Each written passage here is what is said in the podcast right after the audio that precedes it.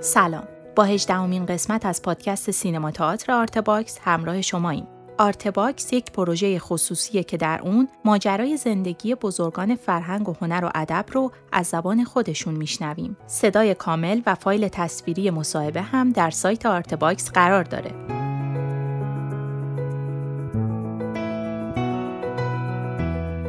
در این پادکست اکبر عالمی درباره کار در لابراتوار و تحصیل در خارج از ایران با ما صحبت می‌کنه. پس بخش دیگه ای از این تاریخ شفاهی رو با هم میشنویم.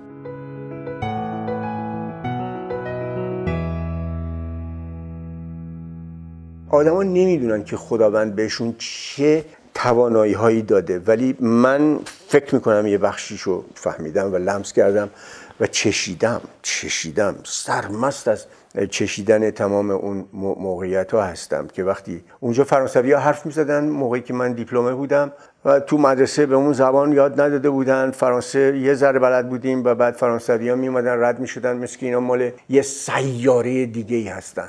به نظرم میومد مثل که اینا مال یک جامعه ای هستن که برتر از ماست برای اینکه تکنولوژی بلدن. من تونستم آرام به اینا نزدیک بشم و اینا آرام آرام با من چایی خوردن و من آرام آرام به چشماشون نگاه کردم. اونا با من حرف زدن مراوده داشتیم و و و همینطور ادامه پیدا کرد. اداره کل هنر زیبایی کشور که بعد شد بعدا وزارت فرهنگ هنر یه حرفی می‌زنم که بمونه برای همیشه توی تاریخ. قبلا در سال 1337 یه تلویزیون درست شده بود تای خیابون الوند. این تلویزیون بخش خصوصی بود و اسمش بود تلویزیون ایران. از پنج بعد از ظهر برنامه رو با 425 خط سیاسفید آغاز می‌کرد و ساعت 11 شبم سرود شاهنشاهی می‌زد تموم می‌شد. طبیعی است که وزارت پست و تلگراف و تلفن ناظر بلا منازع این شبکه بود و مواظب بود که خیلی چیزی رو از اون چارچوب فراتر نره. ولی در 1345 یعنی در زمان تاجگذاری پهلوی دوم وقتی اجازه تاسیس رادیو تلویزیون ملی ایران رو به رضا قطبی دادن که قطبی پسرموی فرح پهلوی بود و خیابان جامع جمع که یک جای کاملا برهوت بود. من چون که در دبیرستان فردوسی قلحک درس میخوندم این میردامادو که میومدم بیابان برهوت بود و پدر من می‌گفت که هوا که تاریک میشه دیگه تو نباید از اونجا عبور کنی. ما در اداره کل هنر زیبایی کشور خودمون رو قطب تکنولوژی و فناوری سینما می‌دونستیم. چرا؟ به دلیل اینکه در 1955 Four Point Program مال ترومن یعنی اصل چهار ترومن این اجازه رو داده بود که دانشگاه سیراکیوس یه دوره نه ماهه بذاره به استعدادهای جوان در اداره کل هنرهای زیبایی کشور که اون موقع هنوز وزارت خونه نشده بود آموزش سینما بده. از تو دل اون انیمیشن اومد بیرون تدوین صدای علمی مونتاژ علمی و کارگردانی علمی فیلمنامه‌نویسی علمی اینا رو توی همون نه ماه اینا یاد دادن. وقتی رضا قطبی اومد در یه جایی که تقریبا صفر بود اعلام کرد که من می‌خوام تلویزیون درست کنم همه ما دورادور بهش میخندیدیم. همه ما اونجا رو مسخره می‌کردیم. یعنی می‌گفتیم شما اصلا قطب علمی هنر فیلمسازی نیستین که نیستین که نیستین قطب علمی هنر فیلمسازی همین جایی است که دانشگاه سیراکیوس بنیانش رو گذاشت و اسمش هست اداره کل هنرهای زیبای کشور که بعدا میشه وزارت فرهنگ و هنر. بعدها وارونه شد اصلا. یه دفعه یه شکل دیگه ای شد. تعاریف همه به هم ریخت. وقتی فرانسوی ها رفتن امریکایی ها اومدن. امریکایی اومدن و تا درست دمدمای بهمن 57 در ایران بودن که یه دونه از اینا تو اتاق من می نشست به اسم راس وایلی. یا یکی دیگه اتاق کنار دست من بود به اسم برتون اسمیت. گفت اینجا داره انقلاب میشه ما دیگه داریم میریم. اگه می‌خوای بیای بیا بریم با هم دیگه توی هالیوود و در بعد ورودت ما به 4000 دلار حقوق میدیم. تو 6 ماه با یک امریکایی کار می‌کنی بعد اون امریکایی بازنشسته میشه میره کنار تو جای اون مینشینی. من 37 سالم بود و نرفتم.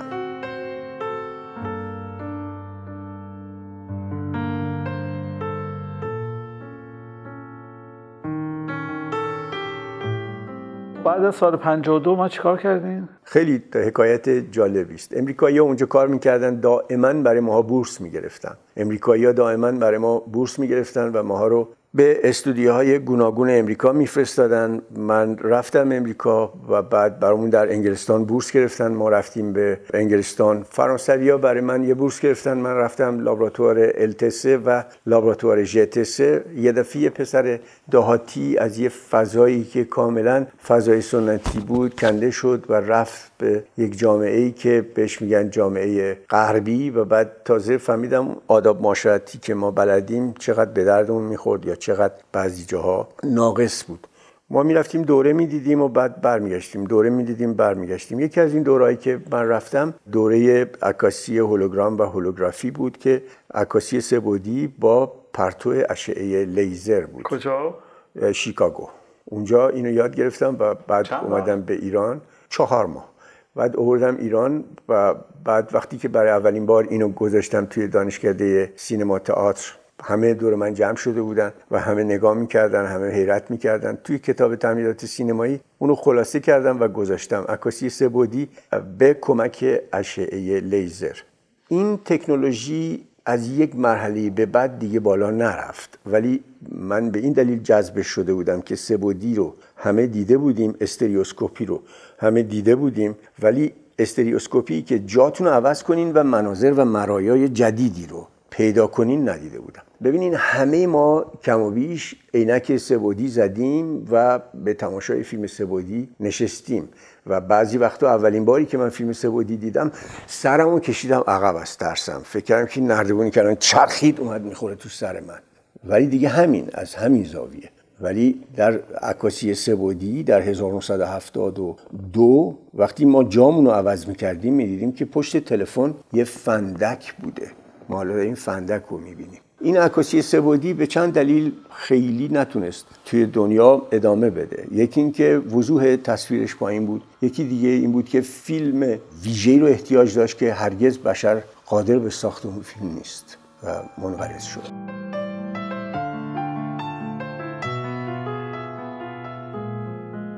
من پایه تحصیلاتم کارگردانی سینماست. یعنی از من بپرسید که تو الان اولین ادعایی که می‌کنی درباره تخصص و دانش آموخته از دانشگاه چیه؟ میگم سینما خوندم. من سینما خوندم و سینماگر هستم. بعد دومیش چیه؟ من میگم به دلیل ضرورت گذران زندگی مجبور شدم توی لابراتوار کار کنم. و وقتی که به بهمن 57 رسیدیم من مجبور شدم جای امریکایی ها کار کنم. و بعد ادامه داشت تا تقریبا پیدایش دوران دیجیتال. یعنی وقتی که آنالوگ رفت کنار همزمان با همون موقع بود که دیگه من از خدمات لابراتوار هم در وزارت فرهنگ هنر و هم در سازمان تلویزیون جدا شدم. بورس انگلیس گرفتم. سال 53 تا 55 film school لندن درس فوق لیسانس سینما خوندم. فقط سینما و پایان نامم پایان نامه optical effect بود. ماشین تروکاژ های optical یعنی همین چیزی که تو کتاب تمهیدات سینمایی در اومد.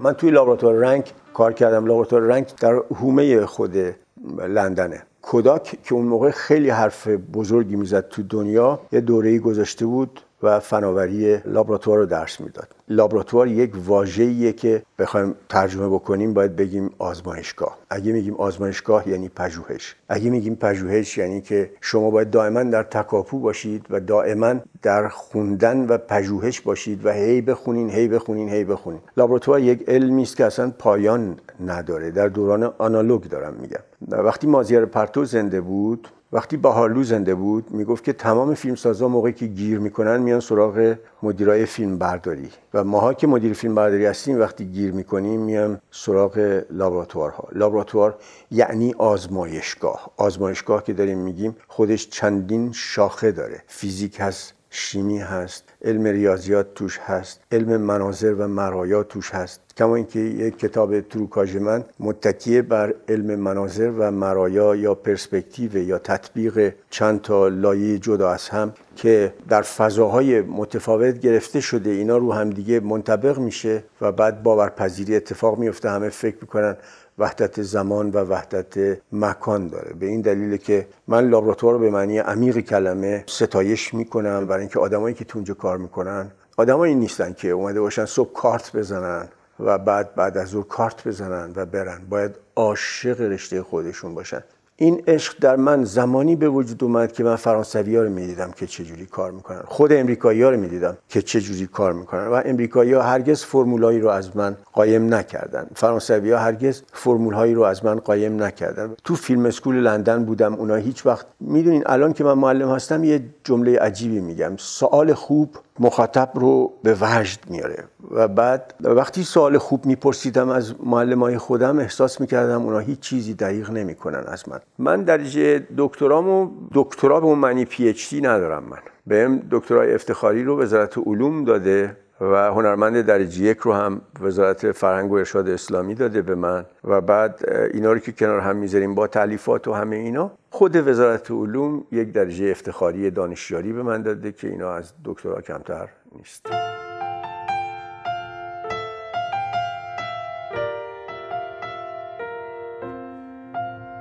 سال 54 برگشتیم. بله برگشت خب بعد چیکار کردین با زور برگشتم تو لابراتوار بعد شدم رئیس لابراتوار. وزارت فرهنگ و هنر یه آرزو بود اون موقع بهتون خب. بگم. یعنی اصلا تاج پادشاهی بود تا خود انقلاب. بعد تو انقلاب؟ تو خود انقلاب حسن حبیبی وقتی شد وزیر ما گفت برین کارمندا برن جمع شن توی تالار نمایش تالار اجتماعات یه نفر از بین خودشون مدیر کل انتخاب کنن. همه ادارات رفتن. اداره کل تولید فیلم و عکس هم ما هم رفتیم که رای بدیم. من نمی‌خواستم به خودم رای بدم یه دفعه اسم من در اومد. اسم من در اومد من شدم مدیر کل سینمایی کشور. مدیر کل تولید فیلم و عکس سینمایی کشور. یه عده‌ای هم که با ما حسودی می‌کردن به ما گفتن که کفیل می‌زنیم برات حالا به مدیر کل نمیریم. مشکلیم کفیله. کفیل یعنی سرپرست میگن بهش نمی‌دونم چی میگن. بعدم تا دو سال بودم بعد دو سال دیگه نمی‌تونستم ادامه بدم. یعنی اصلا یه شکلی بود شرایط که نمی‌تونستم ادامه بدم. وقتی که کناری گیری کردم و رفتم کنار یه هیئت دیگه یه گروه دیگه اومدن و اونا اونجا رو اداره می‌کردن. اداره کل تولید فیلم و عکس و اسلاید. حوزه معاونت سینمایی بود که حسین ترابی اول رئیس کل ما بود. حسین ترابی دانش آموخته رشته سینما بود کارگردانی سینما از دانشکده هنرهای دراماتیک فوق لیسانسش رو از دانشگاه فارابی گرفته بود.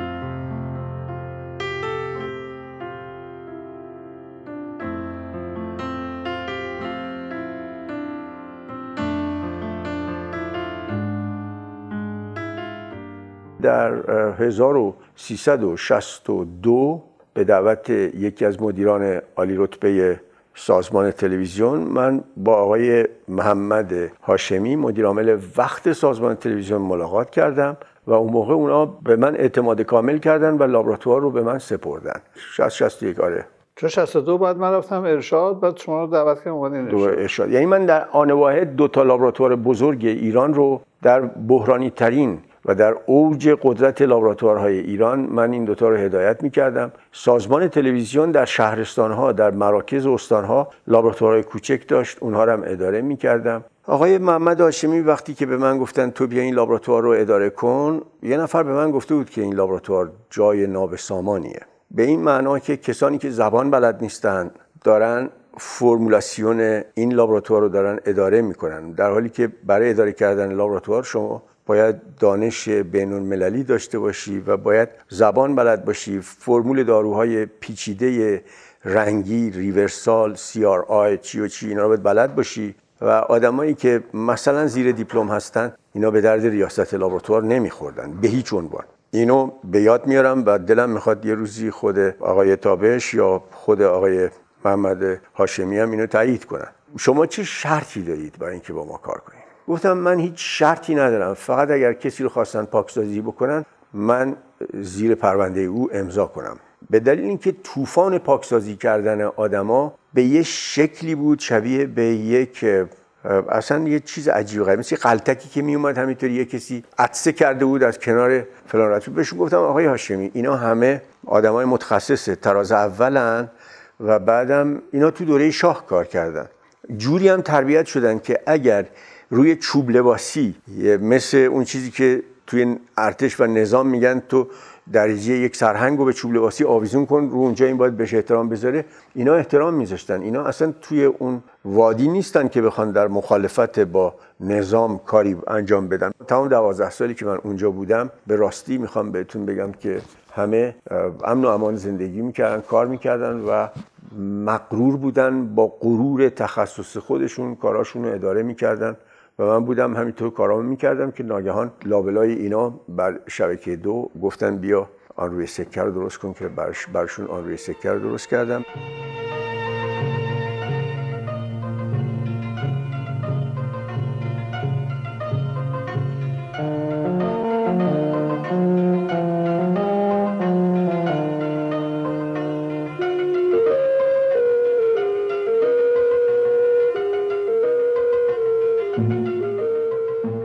برای لابراتوار ارج و منزلت یه سایه ای از یه دانشمند رو برای خودم جستجو کردم. تقریبا غیر ممکنا رو من توی لابراتوار ممکن می‌کردم. یعنی یه جور عجیب غریبی بود. مثلا وقتی که می اومدن می‌گفتن که یه چی تکنیکی هست توی لابراتوار به اسم پنکروماتیک کروماتیک سپریشن. من اینو انجام می‌دادم و همه میفهمیدن که یه معجزه شده.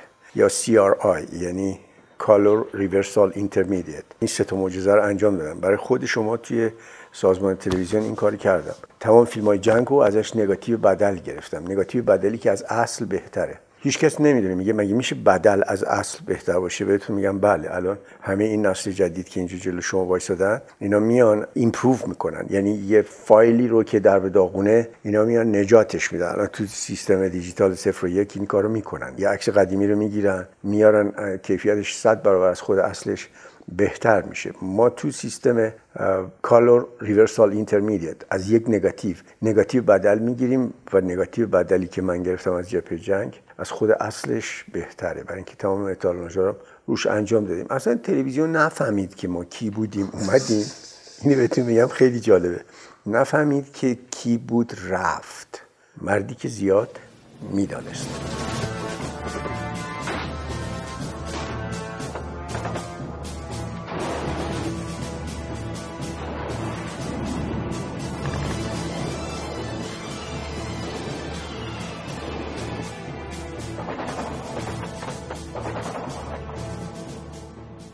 اکبر عالمی برای فیلم های جنگ چه خونه جگری خورد. اکبر عالمی چه ریسکایی کرد که می‌تونست دودمانش رو به باد بده برای فیلم های جنگ. و اکبر عالمی از خودگذشتگی کرد. بهترین دوران زندگیش که از 36 سالگی بود تا 71 سالگیش مهاجرت نکرد. مون تو این کشور.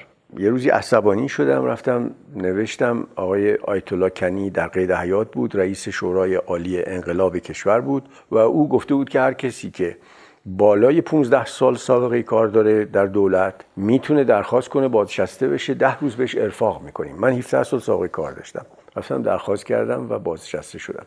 هیچ کس به من نگفت ابله این کارو نکن. چون بازنشستگی تیر خلاصه. تو درخواست کن بری به وزارت علوم. وقتی درخواست کنی بری به وزارت علوم وزارت خونت هم عوض کردی رفتی تو هم رشته ای که علاقه داری. و من اومدم بازنشسته کردم خودم. 43 سال این عشق تدریس ادامه داشت تا به امروز که 43 ثانیه برای من حساب نمیشه. ولی وزارت علوم با بزرگواری کاملا استثنا کاملا استثنا. یه مصوبه اختصاصی رو به امضای وزیر رسوند که به من درجه دانشیاری دادن و درجه دانشیاری یه درجه است در مقایسه با درجات نظامی میشه بگیم که سپه بوده. و استاد یا فول پروفسور میشه ارتش بود. به من درجه دانشیاری دادن و واقعا می‌خوام بگم که از این نظر چیز مادی به چنگ من نیومد. حقوق بازنشستگیم هیچ تاثیر نکرده ولی برای من یه افتخار آورد و یک آبرو برام برمهان آورد یه آبروی بزرگ.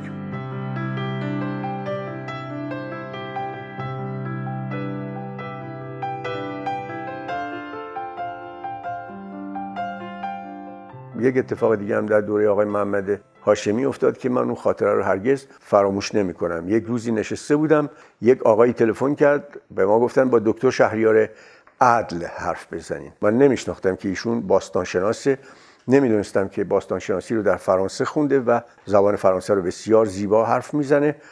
و وقتی که رفتم او رو دیدم در کاخ گلستان بود. این بگم برای تاریخ بمونه.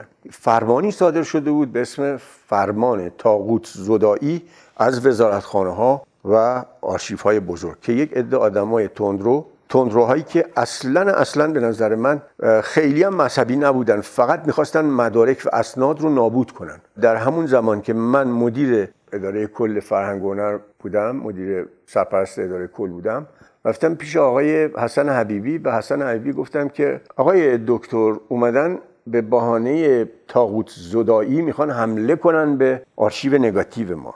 و آرشیو نگاتیو که توش جشنهای 2500 ساله و جشنهای تاجگذاری هست اگر نابود بشه می‌خوام ببینم که 5000 سال دیگه 500 سال دیگه 100 سال دیگه می‌خوان به شاگردا بگن که یک آدمی مثل این دیو قابلامه به سر یه تاج می‌ذاره رو سرش بعد خودش میاد اون تاجو می‌ذاره رو سر همسرش بعد را میرن و خیلی مراسمش عجیب و غریبه تو قرن بیستم. گفت فهمیدم چی میگی. بعد رو کرد به رئیس دفترش گفت اونجا رو پلم بکنید. در اونجا پلم شد به هیچ کس دیگه نیومد. و واقعا اگر اون آرشیو رو ما بخوایم بگیم مدیون کی هستیم که حفظ شد چون تندروها می‌خواستن بیان نگاتیوا رو آتیش بزنن. شادروان حسن حبیبی او اجازه نمیده که اون آرشیو حمله ور بشن. کما اینکه در اداره رادیو تو میدان ارگ میریزن و گلها رو تمام نوارای گلها و چیزهایی که به وسیله تمام استادان موسیقی بوده داغون می‌کنن. ولی آرشیو تلویزیون سر جاش بود. آرشیو سازمان وزارت فرهنگ هنر سر جاش بود و اینا. حالا داشتم اینو گفتم شهریار عدل به من گفت که آقا بیا ببین ما این مقدار فیلم پیدا کردیم مال دوران قاجاری است. نمی‌دونیم اینا چیان خودش میگه من نمی‌دونم چیه. برای اینکه او سینما نخونده نمی‌دونستم چیه. من رفتم با قوطی حلبی روبرو شدم که این قوطی های حلبی زنگ زده بودن بعضیش سوراخ شده بودن. توش حتی فسیل های تخم مارمولک رو دیدم. وقتی آوردم بیرون بعضی از اینا مثل شیره درخت به هم چسبیده شده بود. یه چند تا از اینا که سالم بود من اینا رو در آوردم و به دکتر شهریار عدل دادم. گفتم ببینید دعوای تاغوت زدایی هست در تمام سازمان ها و تشکیلات کشوری. ما اگر اینو بخوایم از طریق ریاست کاخ گلستان بفرستیم برای سازمان تلویزیون موضوع خراب میشه. شما یه کاری بکنین. الان این کاخ گلستان زیر نظر وزیر داراییه. وزیر دارایی نامه بنویسن برای عالی ترین مقام سازمان تلویزیون یعنی آقای محمد هاشمی. ایشون اینو ارجاع کنن به من. من ببینم اینا چجوری می‌تونم نجات بدم. و واقعا نجات دادیم. و بعد در برنامه کامران شیردل اینو به نمایش در آوردیم وقتی کامران شیردل نشست اونجا گفتم که آقای شیردل بذارین حرفامون ما از اینجا آغاز کنیم. تاریخ سینمای ایران از کجا آغاز میشه؟ یه دفعه گفت سال 1900 میلادی میرزا ابراهیم خان عکاس باشی. او میره با پادشاه قاجار به فرانسه دوربین رو می‌خره و میاره به ایران. گفتم شما چیزی ازش دارین؟ گفت اینا حلقه های مفقوده است که هیچ کس هیچی از اینا نداره. بهش گفتم که آقای شیردل یک خبر خوب دارم. به افتخار حضور شما در این برنامه اینا رو ما پیدا کردیم. دکتر شهریار عدل و و و شیش ماه روش کار کردیم الان نمایش میدیم. وقتی می‌خواستیم نمایش بدیم یک کات داده بودن و بعد گفته بودن که فیلم سکوت داره. چون اون موقع 1900 میلادی صدا نداشته. گفتم آقای شیردل حرف نداره. موسیقی هم اجازه نداریم روش بذاریم. برای اینکه موسیقی تبدیل میشه به یه چیز حجو. ما باید روش حرف بزنیم. شما حرف بزنین من حرف بزنم. گفت باشه فهمیدم. گفتم فقط تماشاگرها تو خونه هاشون فکر نکنن صدای تلویزیون قطع شده. گفت باشه. خب بیشتر از این منتظر نمیمونیم و خواهش می‌کنم که به فیلم توجه کنیم. بله این شکارگاه مظفرالدین شاه که هم همین الان مظفرالدین شاه در وسط کادر می‌بینیم که داره رد میشه. و حقیقتا ما شاهد یک واقعی تاریخی هستیم. یعنی اولین فیلم تاریخ سینمای ایران. خیلی جالبه. که فکر می‌کنم محلش هم نزدیک این دقیقا باید سرخ حصار باشه بله. که شکارگاه سلطنتی بوده اون موقع. که بعد سه شب بعد آقای بهرام بیزایی تو خونه من همین جایی که الان داریم با هم حرف می‌زنیم مهمون بود. گفت که همه کارتون خیلی عالی بود. فقط یه چیزی رو هم شما و هم مهمون برنامه بهش اشاره نکردین چون نمی‌دونستین که چه خبره. گفتم چی رو؟ گفت اون نمایشی که اینا پوست بز می‌کشن رو کلشون و میان و این اونو چوب و فلک می‌کنه این اینو این کارو می‌کنه این کار می‌کنه این اسمش در تاریخ تئاتر ایران اسمش هست بقال بازی برای تمامی کسانی که دارن کار پژوهش می‌کنن توی تئاتر ایران تئاتر معاصر ایران یعنی از دوران قاجاریه به این طرف این بقال بازی رو در اون فیلم می‌تونن ببینن. احتمالا نوعی از صحنه‌های دلغک بازی است که احتمالا مورد علاقه درباریان و خود شاه بوده و اینجا شاید برای نمایش دوباره اون برای همون به اصطلاح سلاطین و مظفرالدین شاه اینها رو داشتن بازسازی می‌کردن. یکی از چیزهای جالب در اینها طول صحنه هاست. نسبت به فیلمایی که از آغاز سینما در تاریخ سینما جهان وجود داره واقعا این الان یک نمونه نسبتا بلندی است و به ما شاهد صحنه های متعددی هستیم و طول صحنه خیلی اعجاب آوره و اینقدر تماشاگرها به تلویزیون تلفن کردن تلفن کردن تلفن کردن که اون تیکه برنامه مظفرالدین شاه دوباره پخش شد که مظفرالدین شاه به طرز جنون آمیزی به دوربین نگاه می‌کنه. همینطور که داره راه میره از اینجا که داره راه میره به دوربین نگاه می‌کنه بعد که میچرخه راه میره هی به دوربین نگاه می‌کنه بعد میره اونور با کالسکی باز به دوربین نگاه می‌کنه تا اونور به دوربین نگاه می‌کنه. این مظفرالدین شاه حقیقتا عاشق این بود که تصویر مبارکش در عدسی دوربین باقی بماند. نه تو مانی و نه من.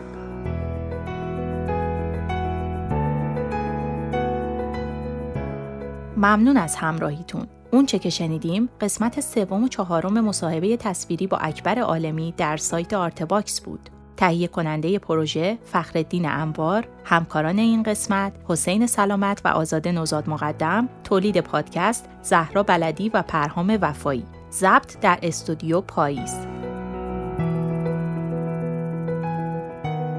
در قسمت بعدی اکبر عالمی درباره برنامه های تلویزیونی آن روی سکه، هنر هفتم و شما و سیما با ما صحبت می‌کنه.